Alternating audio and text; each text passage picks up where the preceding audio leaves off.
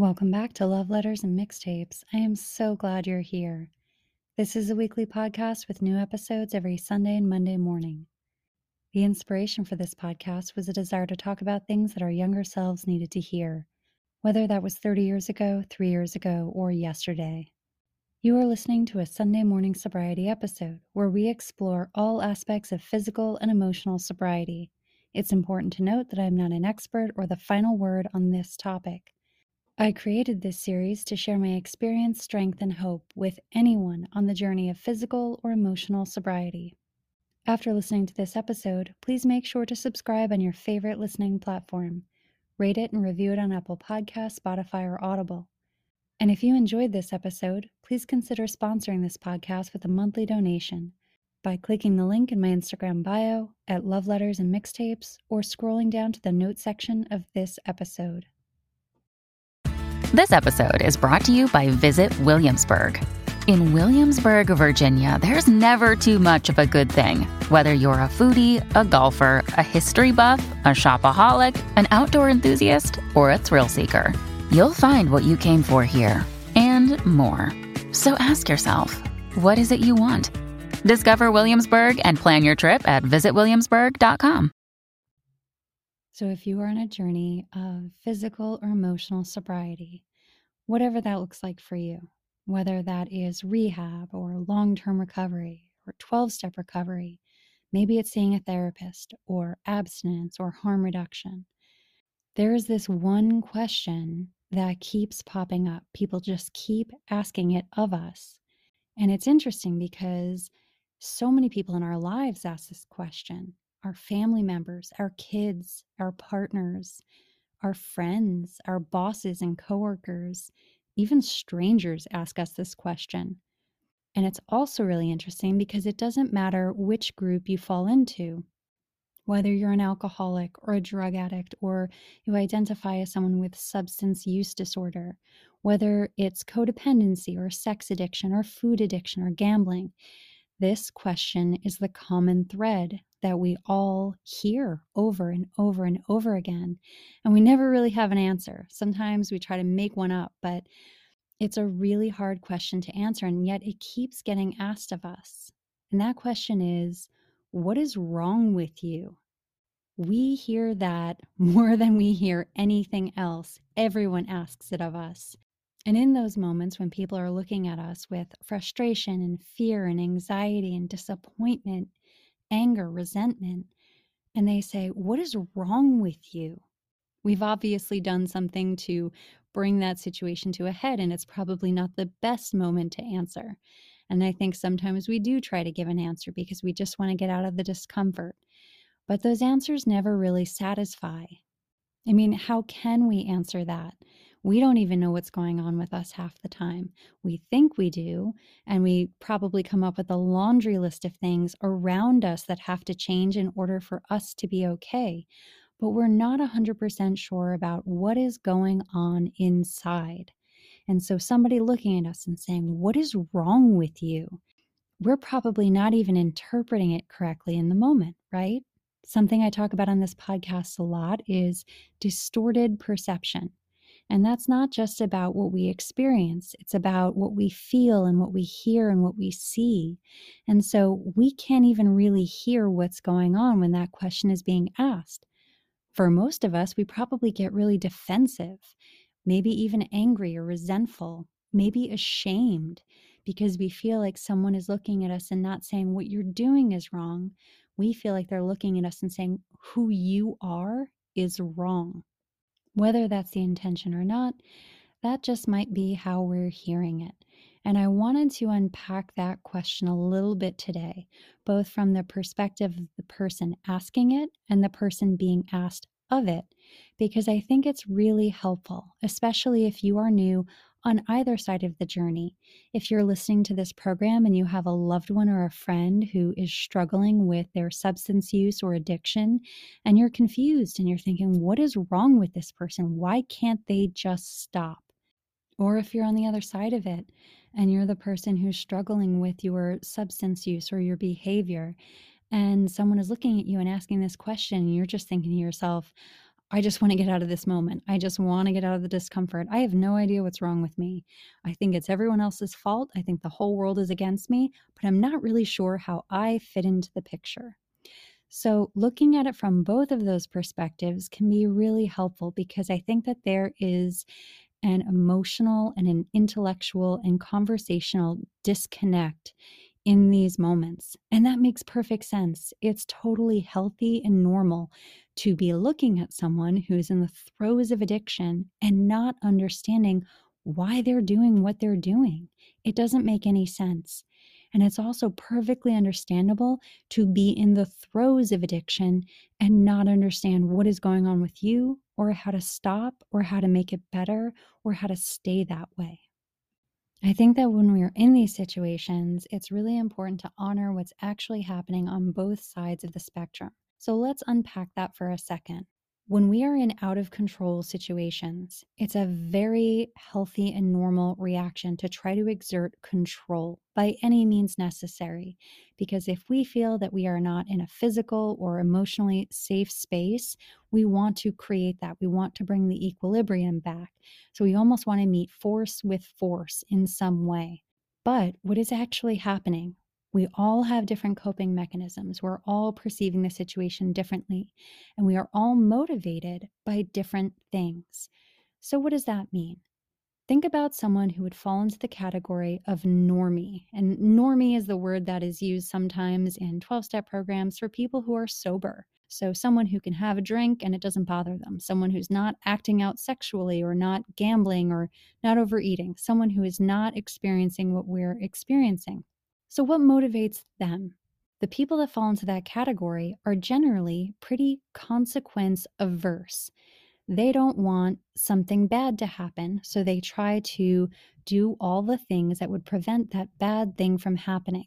And we might think to ourselves, well, isn't everyone like that? No. If you are in the other category, whether that is alcoholism, drug abuse, and you almost might think, well, aren't they kind of the same? Absolutely not. They are not the same. And it's really important to take a moment and to think about what that means. So I know that that can be really challenging if you're feeling like my loved one is just harming me. They've stolen from me, or they're driving drunk, or there's other things happening in our relationship. Why can't they just stop? Why can't they just get in line? What is wrong with them? Take a moment to pause and think about what I'm mentioning here you are naturally very consequence averse and your loved one is reward sensitive. That's why, if someone is in the throes of addiction, they can go all day, every day, nonstop, no matter what the consequences are. And we look at that and we think, that doesn't make any sense. You must be doing this for some moral reason, right? You're acting out because you are selfish or you're mean or you don't care about anyone else and all of these things that we are using to try to categorize this behavior based on our own motivations. The only way I would ever behave the way you're behaving is if I was trying to harm someone.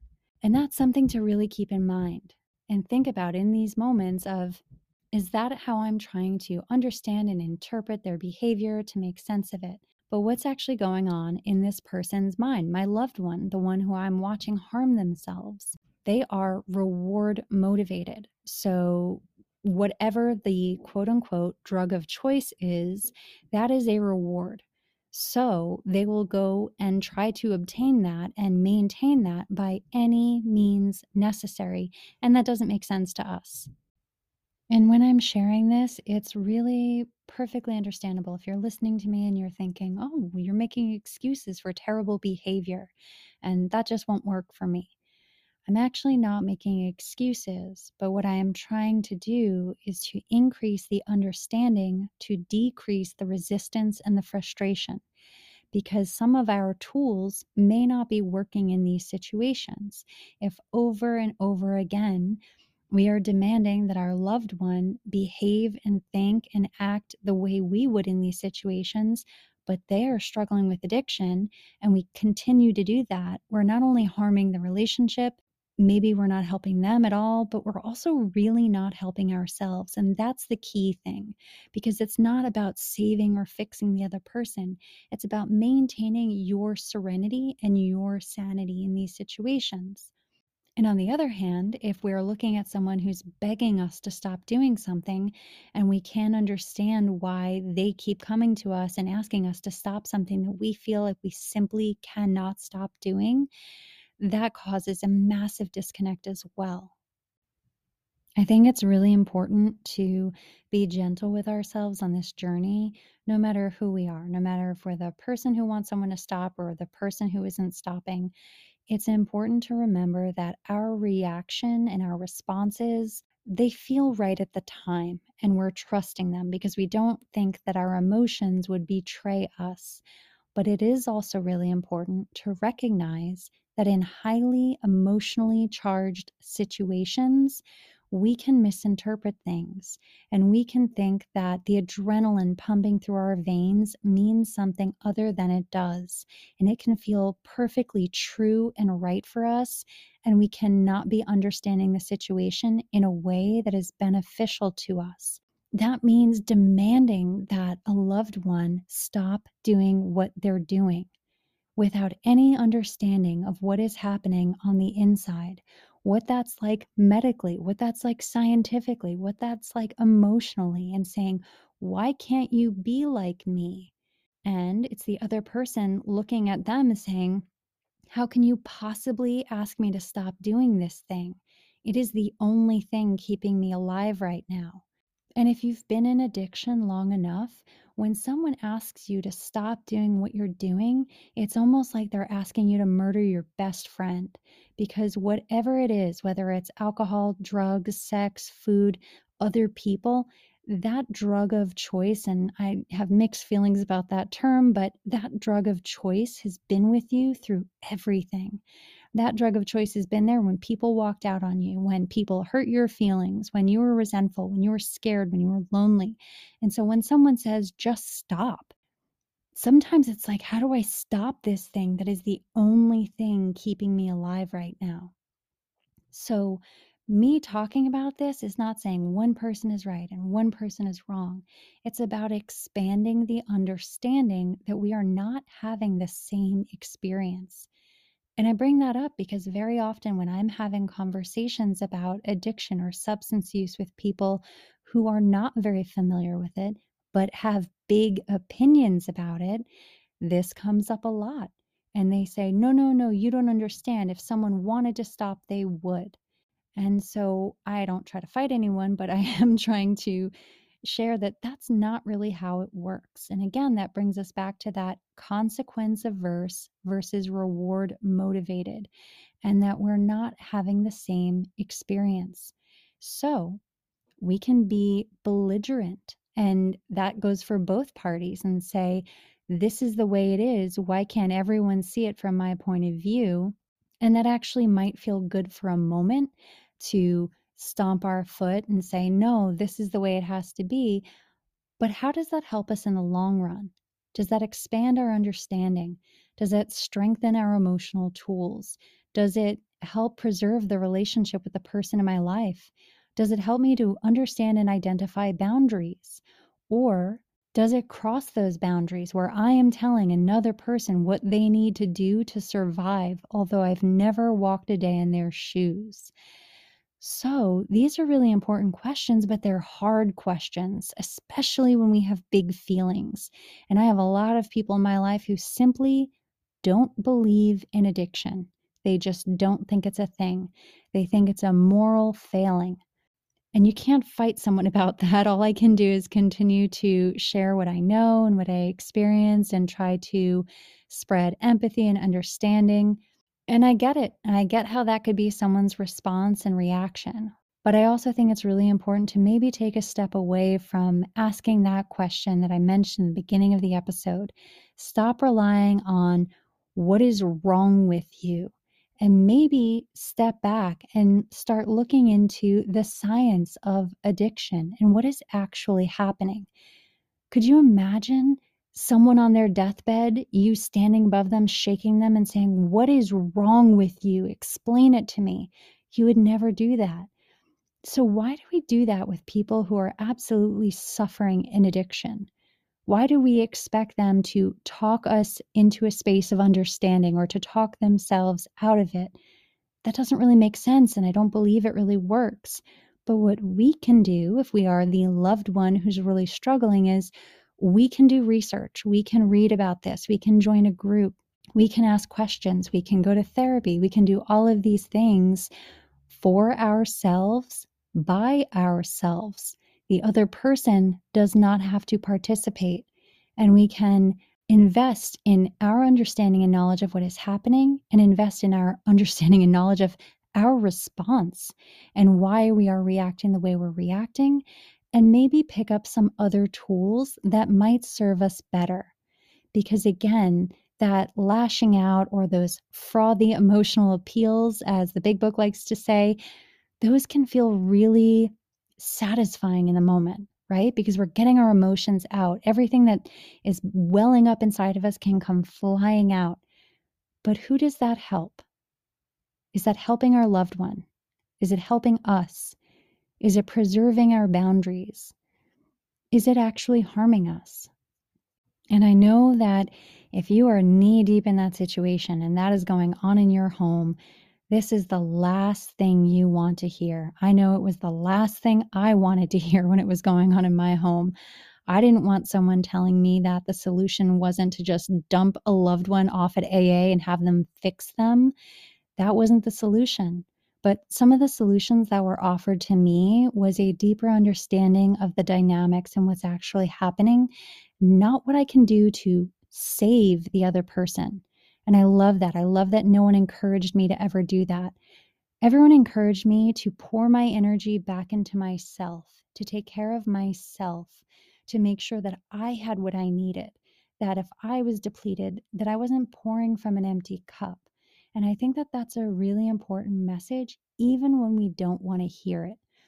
I work with newcomers in both programs, or actually multiple programs. So I can tell you that it's a really challenging concept at first, but it can be very helpful in the long run because, as intoxicating as it can be to think that we can save another person, that's not why we're here.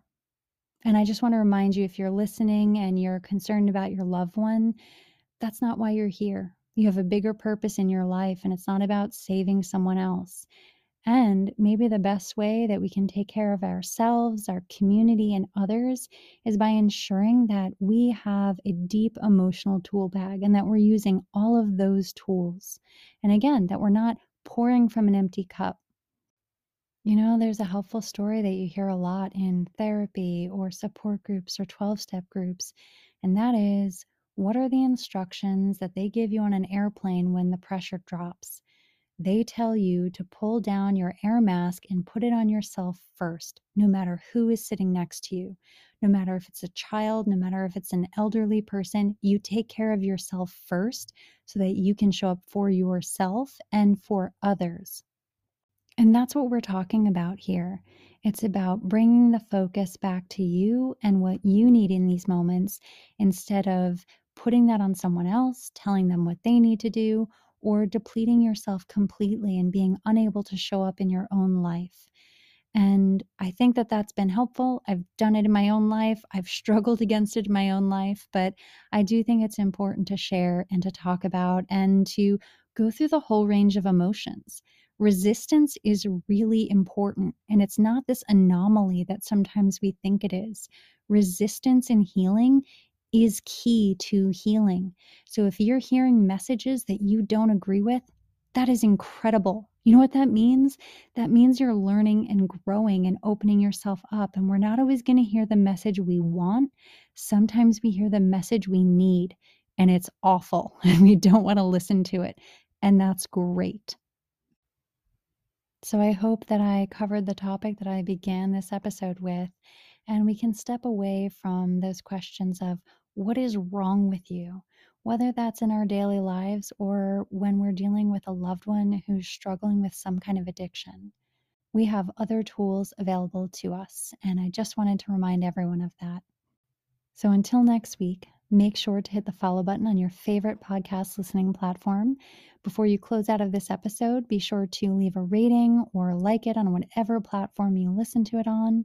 If you enjoy the content that is focused on Sunday morning sobriety, I have a whole playlist on Spotify that is dedicated to the 12 steps, and you can find that on my personal Spotify account at Love Letters and Mixtapes. And if you enjoyed this episode, please consider making a monthly donation to support this podcast by clicking the link in my Instagram bio or scrolling down to the notes section of this episode.